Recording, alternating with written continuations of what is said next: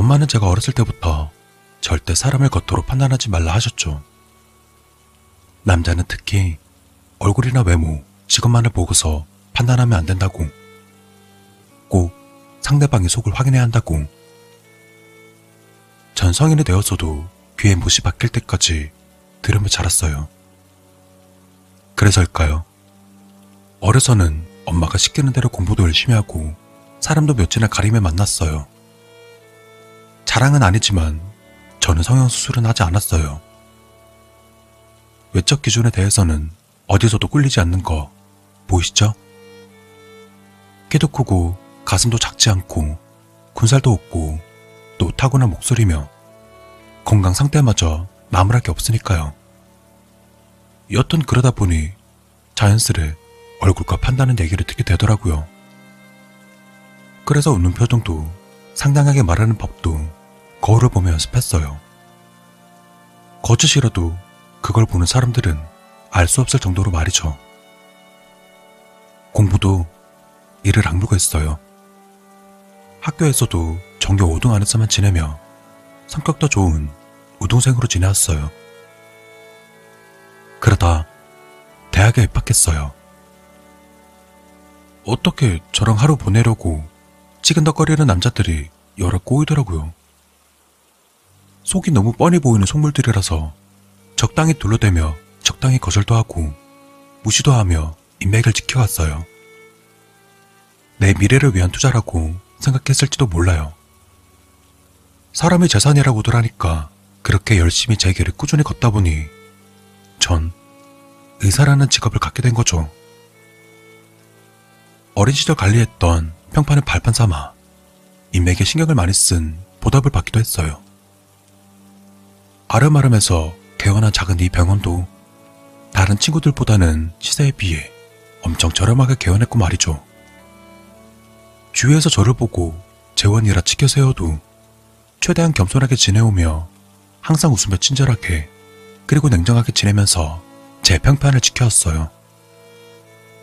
절대 속마음을 겉으로 내지 않았어요.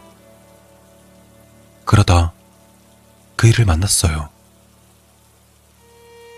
수수한 외모에 멋낼 줄도 모르고 센스도 없고 센 척하는 주제에 툭하면 눌어버리는 그런 남자였어요. 쉬는 날도 없이 일하면서 고작 월 200번은 그런 남자.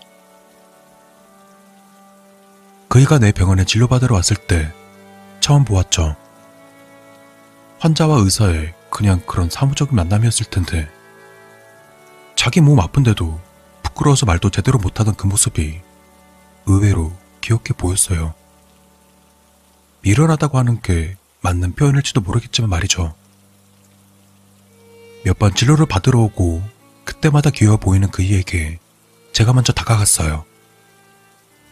우리 한번 만나보자고. 놀라서 손살을 찌는 모습이 아직도 눈에 선해요. 그이는 직장도 자기 형편도 그래서인지 몰라도 어딘가 많이 위축되어 보였어요. 갑자기 나 같은 여의사가 대시를 하니 많이 놀라긴 했을 테죠. 지금 생각해보니 그이의 놀란 표정과 그 반응 이해는 가요. 간간히 그이를 만나면서 난 가끔씩 놀라곤 했어요. 그 중에 하나 생각나는 게 있다면 어디 보자. 아, 그래요. 처음 만남도 아니고 세 번째 만남에 꽃을 사오더라고요. 그것도 꽃다발도 아니고 그냥 장미 한 송이만. 그 모습이 어찌나 사랑스럽던지 그깟 꽃 한 송이 때문에 처음으로 가슴이 설렜어요. 그동안 저에게 다가왔던 속물들은 모두 자기가 가진 경제력, 외모, 학력, 이런 스펙만 내세우면서 내게 다가왔었죠. 명품 선물? 빨간 스포츠카? 찬란한 기금속? 모두 다 받아봤지만 그냥 꽃한 송이 받아본 적은 처음이었어요. 그래서 더 설렜는지 몰라요.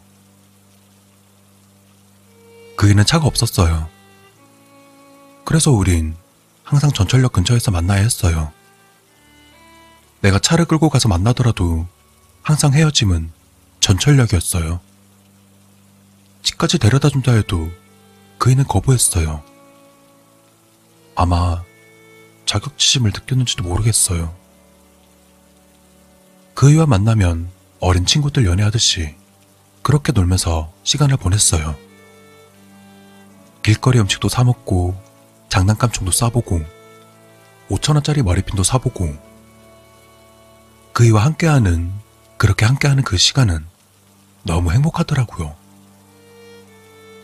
가끔씩 내가 준비한 데이트 코스로 뮤지컬이나 공연을 보러 가기도 하고 스테이크가 맛있는 레스토랑도 가고 했지만 그이와는 길에서 보낸 시간들이 더 재밌었어요. 해보지 못했던 것들로 가득 차 있는 길거리에서 찬바람을 맞으며 편의점 커피를 마셔도 그이와 함께 있으면 시간 가는 줄도 모르고 항상 행복했고 언제나 헤어지는 시간이 다가온다는 게 너무 괴로웠어요. 그때가 언제쯤이었을까? 만난 지 꽤 지나고서 그이가 먼저 전화를 했어요. 일하던 회사에서 진급했다고. 그리고 이제 야근은 안 해도 될 것 같다며 나와 더 오랫동안 같이 있을 수 있겠다며 해맑게 웃으며 말하더라고요. 그이가 그렇게 나와 조금이라도 더 같이 있을 수 있다는 말에 제 가슴은 터질 것만 같았어요. 전화기 넘어 전해져 오는 기뻐하는 그이의 목소리 때문에 내 몸은 이상하게 떨려왔어요. 그날 밤 우리는 어느 전철역 앞 작은 호프집에서 만났어요. 그의 얼굴에서는 웃음이 사라지질 않았어요. 나는 그때 생각했어요. 이 사람이면 충분하다고. 만난 지 꽤 됐지만 그이는 날 한 번도 품으려 하지 않고 아껴줬어요. 하지만 그날은 내가 그이를 안고 싶었어요. 그날 그이의 웃는 얼굴이 너무 사랑스러웠으니까요. 이상하게도 욕심이 났어요. 내 앞에서 웃고 있는 그이의 모든 걸 알고 싶었어요. 그래서 몰래 화장을 고치러 간다고 하고선 자주 들르던 호텔에 예약을 하고 자리를 옮기자고 말하고선 먼저 그이의 손을 잡고 끌다시피 택시를 잡고서 급하게 호텔로 이동했어요. 그날따라 택시가 정말 안 잡혔어요. 내 몸이 긴장과 환희로 떨려오는데 난 그이를 어서 안고 싶은데 마음이 초조해져서 택시가 오는 그 시간이 너무나 길게 느껴졌나 봐요. 그렇게 호텔에 도착하고 그이를 먼저 방에 두고서는 그의 입술을 내가 먼저 포겠어요. 그이는 몸을 움찔하더니 이내 내 허리를 감싸고서 더 진하게 키스를 해주었어요. 미칠 것 같았죠. 더 이상 참을 자신이 없었어요. 그이를 잠시 밀어내고 샤워하고 잠시 기다리고 있어 달라고 말하고서 난 호텔 로비로 걸어가 룸서비스를 주문하고서 그이를 위해 준비했던 내 짐을 가지러 병원을 들러서 다시 방으로 돌아왔어요. 작은 가방이 하나 더 늘어서 왔지만 그이는 신경 쓸 겨를이 없었어요. 이런 호텔은 처음 온 사람이었으니까. 뭐가 그리 부끄러운지 샤워 가운을 꽁꽁 싸매도록 입고서는 다리를 떨면서 기다리고 있는 모습을 보고 있자니 깨물어 주고 싶을 정도였어요. 정말 귀엽고 사랑스러운 그 모습을 보지 않고는 어떤 건지 아마 모를걸요? 나도 샤워를 마치고 바디로션을 바르며 흥분한 내 몸에 냄새를 감추려 했어요. 그리곤 그의 무릎에 앉아 아까 못했던 키스를 잠시 더 나누게 되었죠. 룸서비스가 왔다는 벨이 울리지 않았다면 아마 그 밤은 무척이나 짧았을지도 모르겠어요. 우리는 침대에 걸터 앉아 룸서비스로 온 와인을 마셨어요. 그이는 안주로 내 입술을 원했지만 난 허락하지 않았어요. 대신 나의 가슴을 그이에게 물려주고 내 허리를 그이에게 주었죠. 그리고 몇 분 동안 우리만의 첫 이야기를 나누다 보니 그이는 미안하다며 말끝을 흘었어요. 그러다 그이는 스르륵 쓰러지듯 잠에 빠져들더라고요. 곤이 자는 모습은 마치 깐나라기 같았어요. 와인에 몰래 넣은 수면제가 이렇게 빨리 효과가 나타나는 게 조금 마음에 안 들었어요. 하지만 맛있게 와인을 마시는 그 일을 보면서 전 흥분하고 말았죠. 그렇게 잠에 빠진 그의 모습은 너무 사랑스러워 견딜 수 없었어요. 그의 몸을 가리고 있는 샤워 가운을 벗겨내고서 일하느라 검게 타버린 구릿빛 팔을 바라보며 핏줄이 도톰하게 올라온 그의 팔을 내 혀로 핥아주었어요. 그리고 준비한 그것을 꺼내 그 도톰한 핏줄에다 그것을 찔러 넣었어요. 혹시 몰라서 침대에 그의 팔다리를 묶고서야 그의 몸을 맛봤어요. 귀, 목덜미, 가슴, 손가락, 허리, 배, 그리고 허벅지 사이부터 발목까지. 그이는 너무나 달콤했어요. 이상하게 내 몸이 떨리면서 그이를 맛보는 내가 젖어버렸어요. 더 이상 참을 수가 없었어요.